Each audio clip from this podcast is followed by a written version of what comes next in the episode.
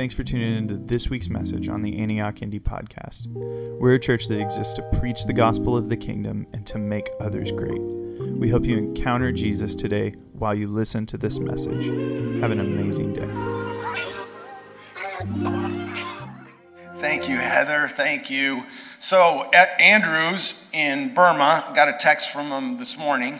He said he's getting rocked, so that means Andrew may come back pretty darn excited and I don't know about y'all, but that scares me a little bit because Andrew's already testing all of us, don't you think? Um, but I think he's going to come back even more excited than when he left. So we're praying for him and really excited about that.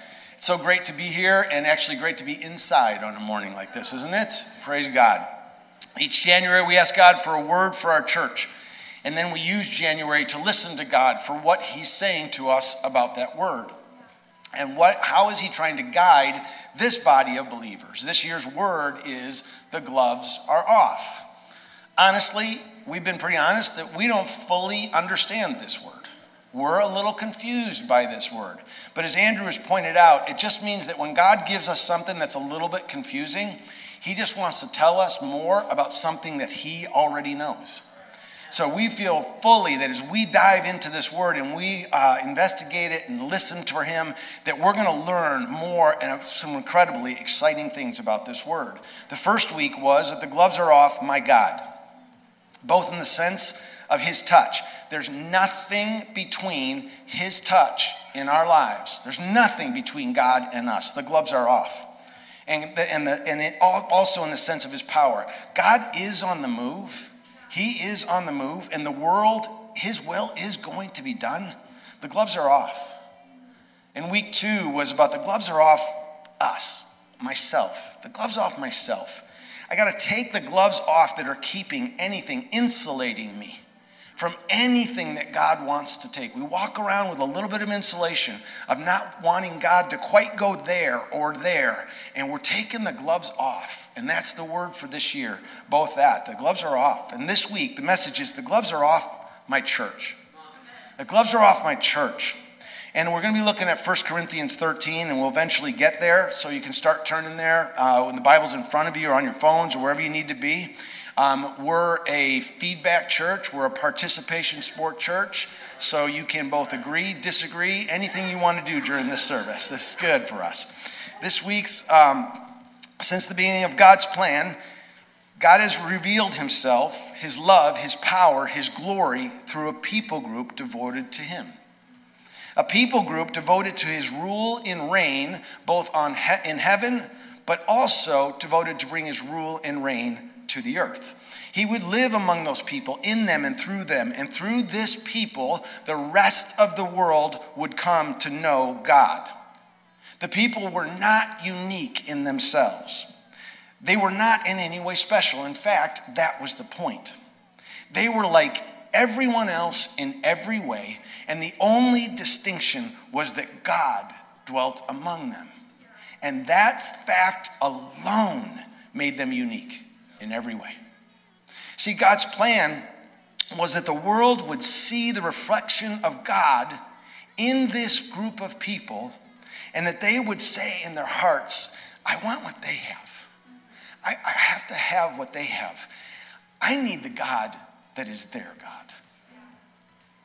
Daniel was kind of the reflection of the way it's supposed to go. Daniel was so different that everyone noticed him, even when he was in exile. Everybody noticed Daniel was different. And some guys that wanted to take him down, they looked and they said, if we want to take Daniel down, the only thing we'll be able to come against him with is going to have something to do with him serving God. Because we can't find any unrighteousness in him. The only way they could come through him is through his God. And Daniel's life stands out that he was stood, stood so differently that eventually even the king looked and said, You know, I've served a lot of gods. I've known a lot of gods, but I've never known a God like Daniel's God. Daniel's God will be my God. We, God's people, have this same glorious call to live as a community of believers that others will look at and say, I want their Jesus. I want the Jesus they carry. That's so exciting. In the Old Testament, God chose the Israelites. There were some times of success and there was a lot of times of failure. Sometimes they would live as he commanded, but a lot of times they just left him, stopped seeking his presence, and they just simply lived the way that they wanted to live. In the New Testament, God called his people his church. God would now live inside of his people, and his people would reflect him and make him known, like in the Old Testament. Building a community of devoted followers proved to be difficult. And many of the epistles that are written in the scriptures are correcting behavior, thought processes, and actions that were happening inside of God's people. Making himself known through a group of people, it's a great plan. It's a perfect plan. I know this for sure because it's God's plan. But history shows that God's plan has a problematic element. God's plan to let himself known, reflected through a group of people, actually includes real people. the problematic element is that it actually includes living, real, live human beings. God's plan includes me and you, and that's proven to be a challenge. Let's be honest. God's plan looks great on paper. But I've been in churches for 35 years. I've been on boards of ministries for 35 years. I've been a part of Christian communities for 35 years, and I'm just saying, it's not been easy. We can get real about people for a minute, just for a few minutes, people like you and me.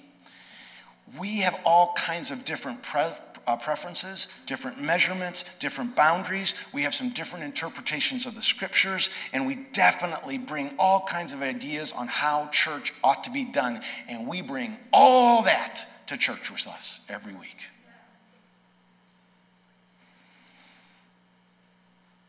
I was at a conference, going to a conference full of Christians about building the church in the rest of the world. And on the bus ride to the conference, one of the brothers heard that I preached and he asked me this question Do you preach at a real church or a church that allows coffee in the sanctuary?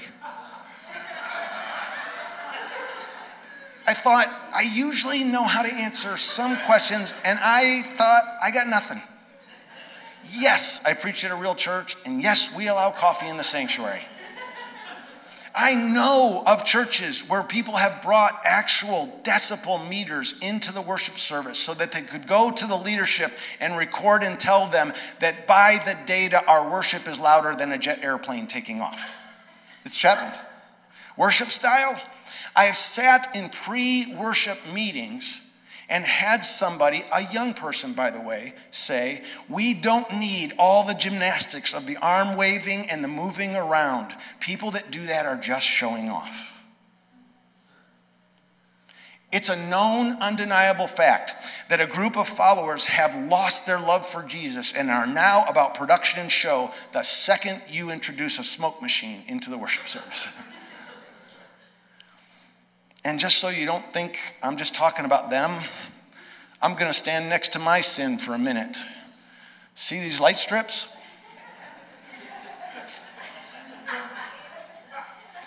We started the church. I was love this church. I'm excited about the church, and I walk in and I see these light strips the first week. And right away I go, here we go. Strobe lights, headaches, it's all begun. Now it's funny. It's funny, but those light strips scared me. Now listen to me. I've been with this church from the get go. I love this church as much as anybody of believers I've ever loved in all my life. I believed in this church more than any. My son is the pastor. And I got tripped up by light strips. And that scared me. That scared me.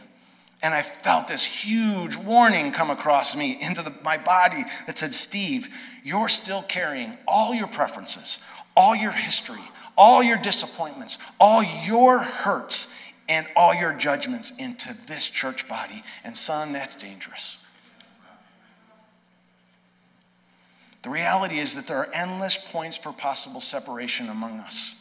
Preaching styles is it topical, book by book, verse by verse. Worship style, song choices, volume, hand raising, or movement. Prayer, leadership style, life group formats, governance roles, roles of women, number of staff, communication, handling of finances, how fast emails are answered. Does the pastor remember my name? I can keep going if you want. All of these, at some time, have sown a seed of a division in a body of believers. There are all kinds of different histories coming into this church. And there are different visions for the future of this church. We need to real, be real and know that the points of separation, of possible separation, are endless, but they don't have to happen. But I want to tell you, these kinds of things, they cause hurt by a church or at least disappointment and often leads to cynicism. And I was there. I got cynical. And I want to tell you something cynicism is no place for a follower of Jesus. You just don't want any cynicism carried around in your body. There's no place for it in a follower of Jesus, it's poison. But I want to tell you, I'm back. I'm back. And I'm believing. I'm back knowing my church and other churches are the hope of the world. The church is God's plan A. And he was so confident of his plan A, there is no plan B. So we're going after it. We love God. We believe God. We trust God. And the church is God's plan. So we press forward in this church with full confidence. We can and we will be known as a body of believers that will reflect God's glory. We believe we will make him known to the world. People will know that he dwells here, not because of our programs, not because of our talents, not because of our teaching. They will sense the Holy Spirit the second that they hit the doors. They will meet Jesus when they meet us. And they will want God because of what they see in us. Not because we're perfect, but simply because we carry Jesus inside of us. That's it. It's that simple. So the gloves are off. We're going to leave our junk outside and we're going to bring Jesus inside. And we're going to believe in the dream of God and we're going to be the church of God. And we are going to cheer other churches on to experience the same thing. We're going to be some of their biggest fans. How? How? how does a flawed group of people become a testimony of God to the world? The vision, it's outlined in 1 Corinthians 13. Turn with me there, please. Although this passage is often used for weddings, love is patient, love is kind, love is beautiful. And it's actually beautiful. The teaching by Paul, recorded in 1 Corinthians, was actually not about marriage at all. It is actually about the relationship between the body of believers. The Corinthian church was having lots and lots of relational problems, and Paul hears about these issues, and his letter is actually him discipling churches into how to be a body of believers. Discipling them on how to live God's dream, how to be the church of Jesus. How important is the teaching we're about to look at? Well, let me tell you, chapter 13 actually follows chapter 12. That will shock you.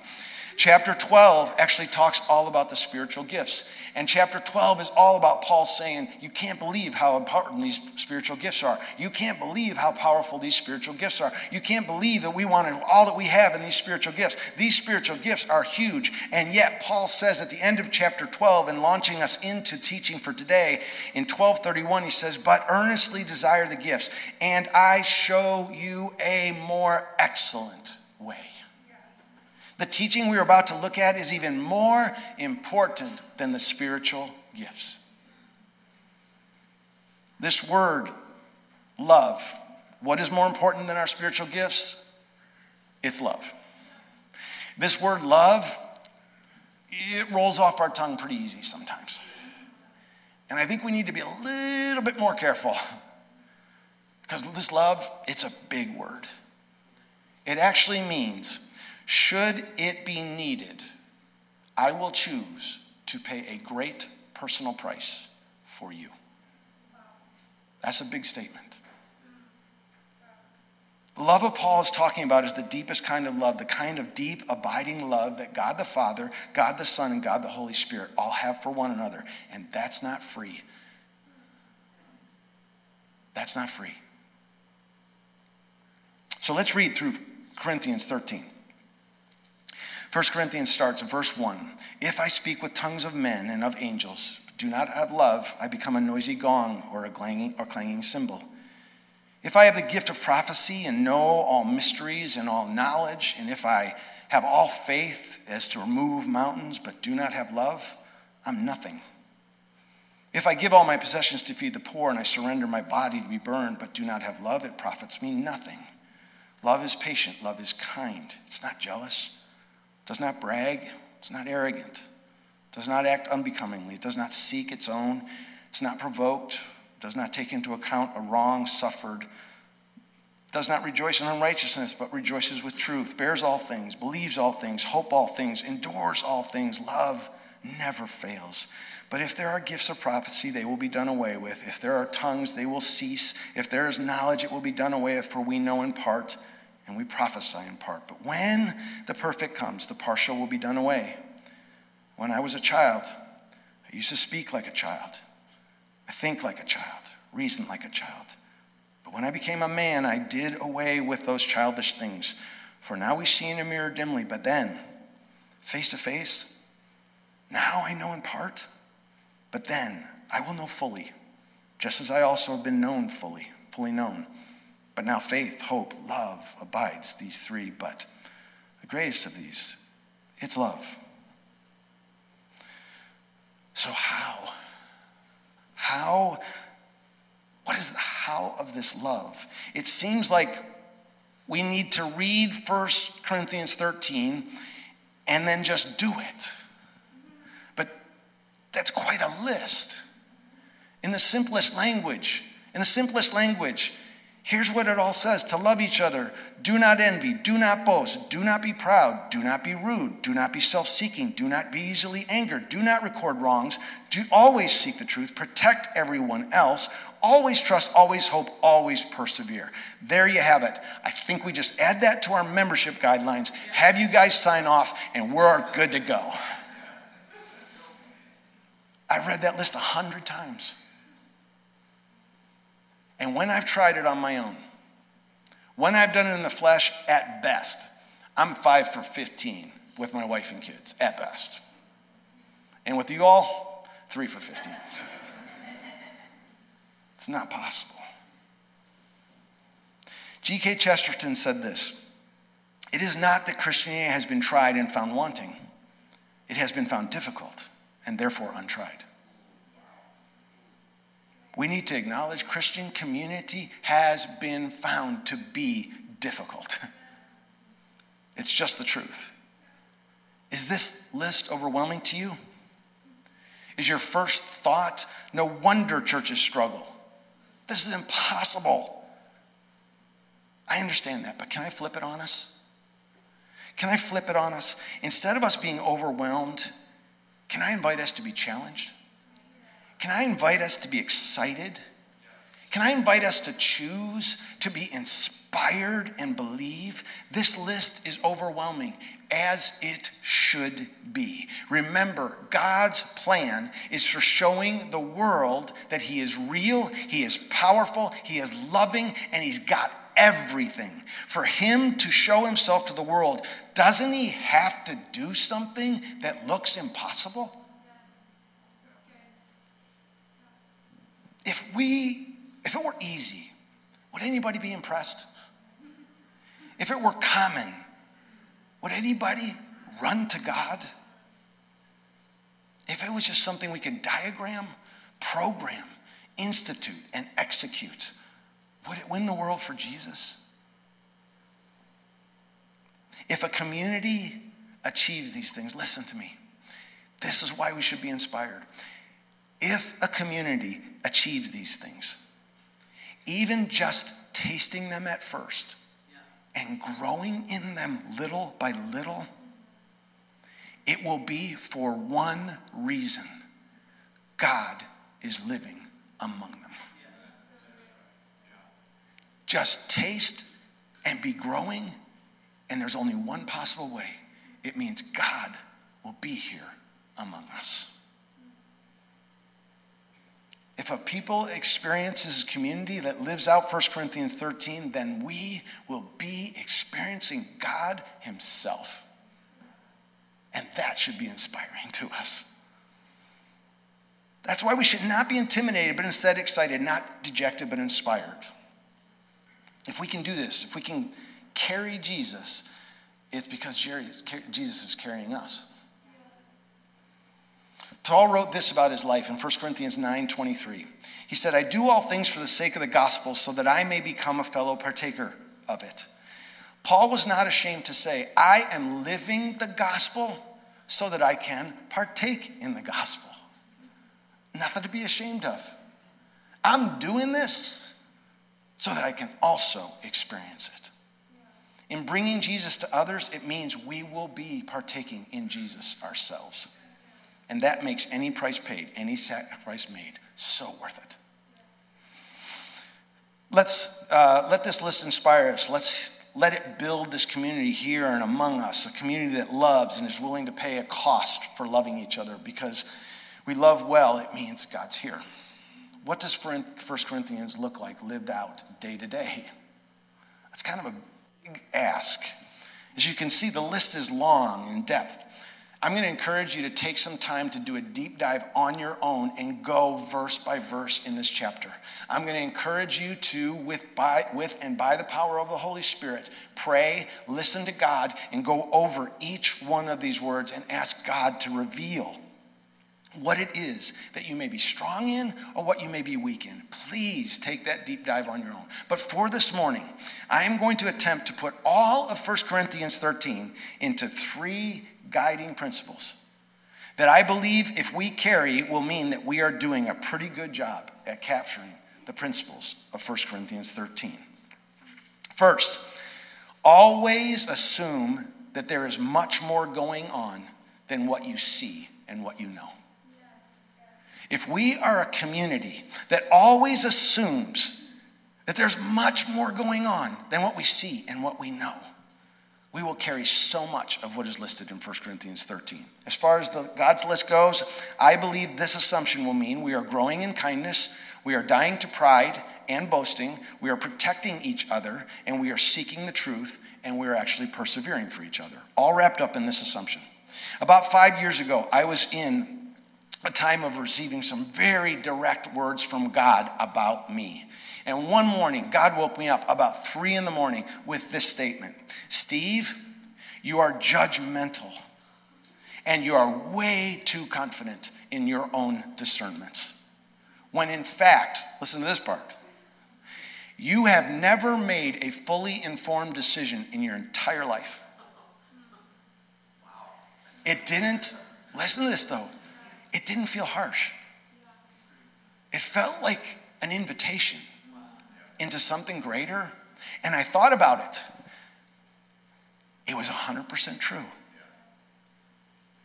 There's never been a time in my life when I made a decision where I knew 100% of what was going on in the person's lives, the group lives, the people lives. There was always more God knew than I knew. That doesn't mean my decisions were wrong, but it did mean that my proclamations needed to turn into submissions. And it meant my statements, a lot of them needed to turn into questions. I will share, it sounds like this in my heart, what I feel like God was saying. Say, I will share what I think, but I know that there's much more going on that I do not know. So I submit to you and I hope God will confirm. A funny thing started to happen. People wanted to talk to me more than they used to, including my own children. It's just the truth. They felt safer around me. They didn't feel defensive. They felt free to ask their questions, and they just felt safer. And we, we're supposed to feel safe. One of the things that marks a follower of Jesus will impact the way we treat and love other people is the humility to know for certain that there are things, so many things that God knows that we don't. So do not judge. And it means as we grow in Jesus, we will submit more, proclaim less, and more of our statements will be submitted as questions. And that's a great thing. Next one follows closely to the first one, but goes even deeper. Assume the best about everyone in every situation. As far as God's list goes, I believe this living this out would mean that we are being patient, kind, slow to anger, protecting one another, keeping short accounts, trusting one another, and sowing hope. Assume everyone is doing the best when they're and no matter what they're doing. That's wonderful. Not easy, but it's wonderful. When you are feeling hurt because of a missed greeting, a mistaken name, an unreturned email, a phone call, or a text, when you're tempted to be offended because of seemingly a short response, a harsh word, or an offensive tone, or a question that sparks your defenses, assume that there was a really good reason for that. Assume the person cares. Assume that there was something going on in their life. Assume the best about that person and assume that over time the more you learn about that person and or the situation, the more you will understand that response. Living that way will help us put our offenses behind us quickly. And if we do that, it'll be amazing. I'm an elder here at the church, and recently I had a conversation with two couples around a question that the leadership had made. It was fantastic and so refreshing because they came with the assumption that there were things that they didn't know, that there were facts that they didn't have. They so obviously assumed the best about the leadership and the best about the church. It was fabulous.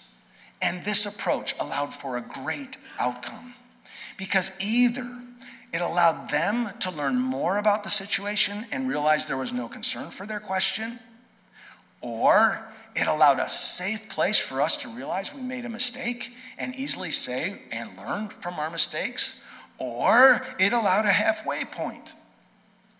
Everything felt so safe. Who cares who's wrong? This leads to truth seeking. This kind of approach of assuming the best about people, it means that the truth can be sought because it's safe to seek the truth.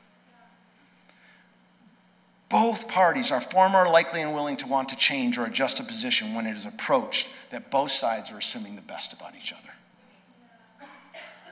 Another benefit, assuming the best in the body will allow us people to ask uh, people to say yes to an ask and allow us to say no to an ask without judgment. When the answer to serve or to lead or to take a trip has to be a no, we have to assume that our people have a good reason for that no. Family situations, financial situations, whatever it is, there's a good reason for that no. Assuming the best will allow us to bless a no as much as we commend a yes. And that's the mark of a body of Christ. This assuming the best also comes into play when listening to a preacher. Or to, yeah. I, that's why I waited to a little bit down the line to bring this one out. But can I tell you the truth? This is a problem in the body of Christ. It's assuming also the best about a preacher, but also someone speaking about give and take, or leading your life group, or just listening someone in the lobby. A speaker or a leader or someone who has a limited amount of time. Often they, we, me don't get to say it exactly like we meant it. And we don't get to fully explain it. And we most certainly can't bring in every angle that we feel is valid to the way to look at this. We're admitting that up front. And so we have to assume that if you have more chance with the person that you have just heard something that's uncomfortable, assume that if you had more time to sit with them and have a give and take, that you would land at a place of peace for both of you. Just carry that assumption.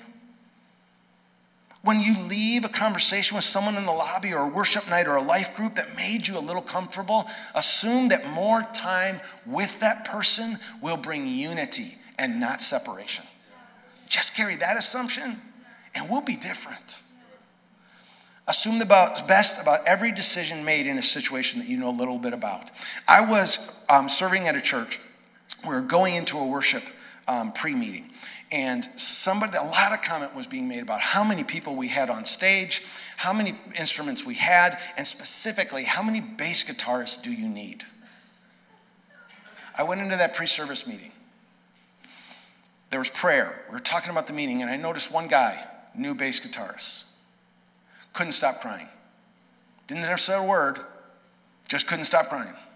Afterward, he comes up to me and he says, with trembling lips, I can't believe I get to use my gifts to worship God this morning. A little bit of an attitude shift. How many people can we fit up here now? what other gifts can we do? Tambourines? it changes the attitude. Some of these sound like little things, but in truth, they are game changers. These little things are where seeds are sown that divide a body. I want to make a comment and give a caution about an argument that is often raised at this point, and that's quoting Ephesians 4:15. Yes, Steve, but we need to speak the truth in love. Okay. I've seen this verse weaponized among the believers. I've seen this verse weaponized. It's used to give permission for me to say anything I want to a person and expect them to welcome it and even enjoy it. After all, it's just the truth in love. I have a couple things to say about that. First, I want to tell you that speaking the truth in love assumes that you know the truth. Please revert back to points one and two.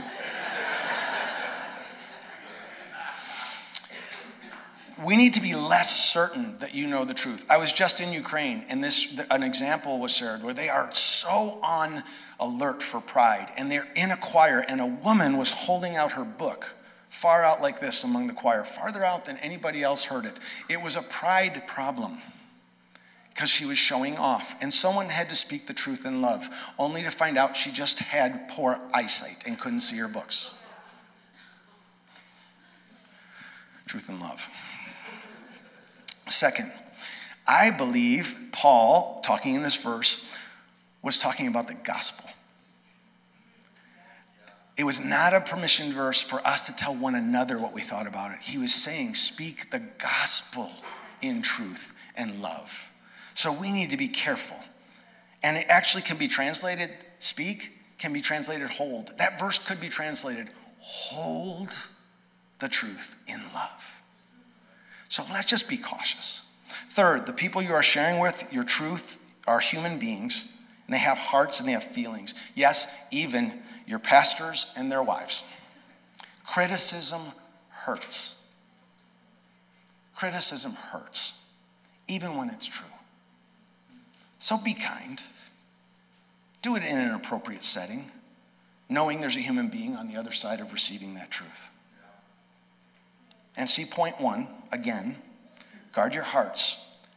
And I ask you to submit more than you proclaim and ask more than you make statements.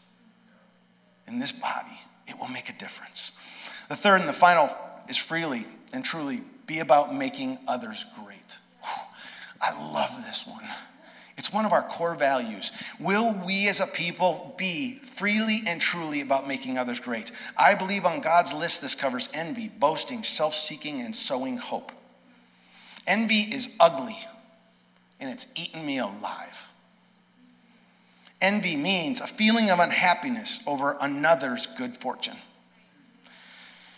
Can I share a realization about envy that makes it even uglier than we think? I do not envy people that are successful in areas where I don't have strength and I don't want recognition. I don't have any problem with Emily getting as much praise for her worship leading as, as you want to give her. That's right. Bring it on. Oh, yeah. Come on. I don't struggle at all with Jordan getting praise for his administrative gifts. I don't struggle with Beth or Anna or Priscilla about the kids' program. I don't struggle with that because I don't have any strength in there. I don't have any gifting in that. And so I'm free that they get all they want. However, where it is much more dangerous is when Karis, Andrew, or Heather rocks a sermon like they do. That's where envy will strike me. It will strike us in areas that we want to be known.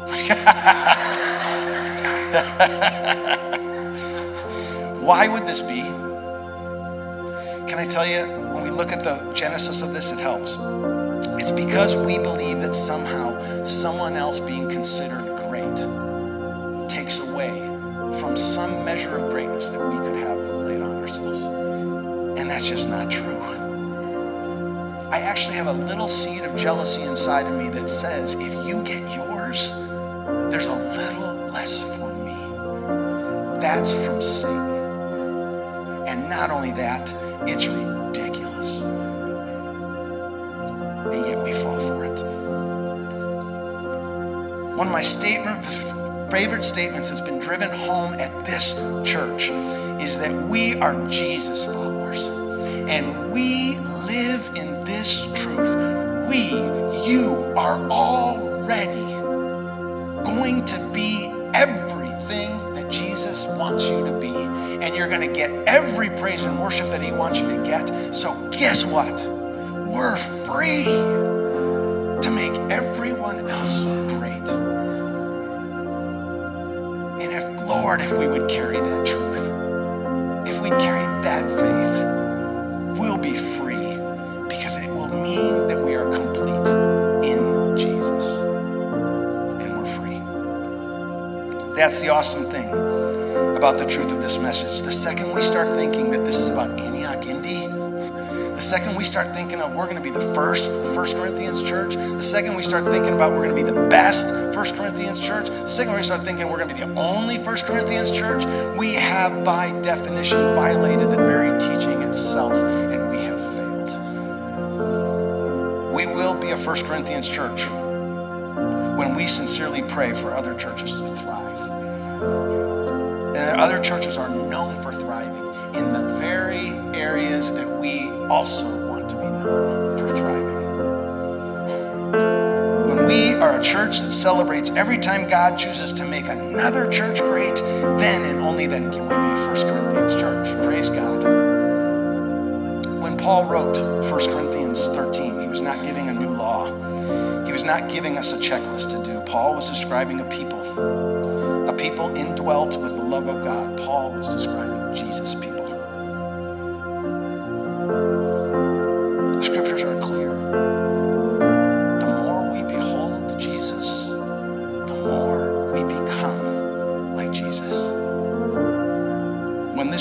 Started, I was fearful because of my history, because of what I knew, because of what knew what it caused at times. I knew that being a part of this church could hurt. It could hurt my son and daughter who lead this church. Because I've watched leaders get badly crushed in churches, and I was afraid of watching them get hurt. I was afraid it would hurt because I knew I would fall in love with people and I've seen people be badly wounded by churches and leave. And starting this church meant I might lose some of you that I love. I'm not afraid anymore. I'm not afraid anymore. Doing life with all of you, you've changed me. You've changed me forever. I'm not afraid because I think more and more as individuals and as a body, we are beholding Jesus, and therefore more and more and more, we are becoming Jesus and we are being set free. This is not happening because of who we are, it's happening because of who He is. He made a promise and said, If you will love me, I will come and I will make my home among you. And He has made His home. And I believe we have simply cried out, invited Him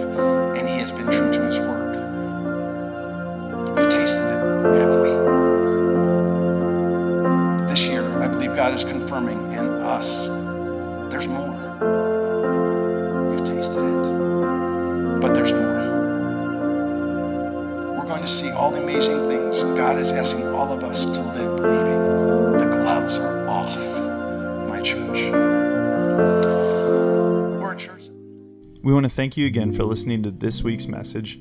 If you'd like to connect with us further, you can check us out on social media at Antioch Indy or go to our website, www.antiochindy.com.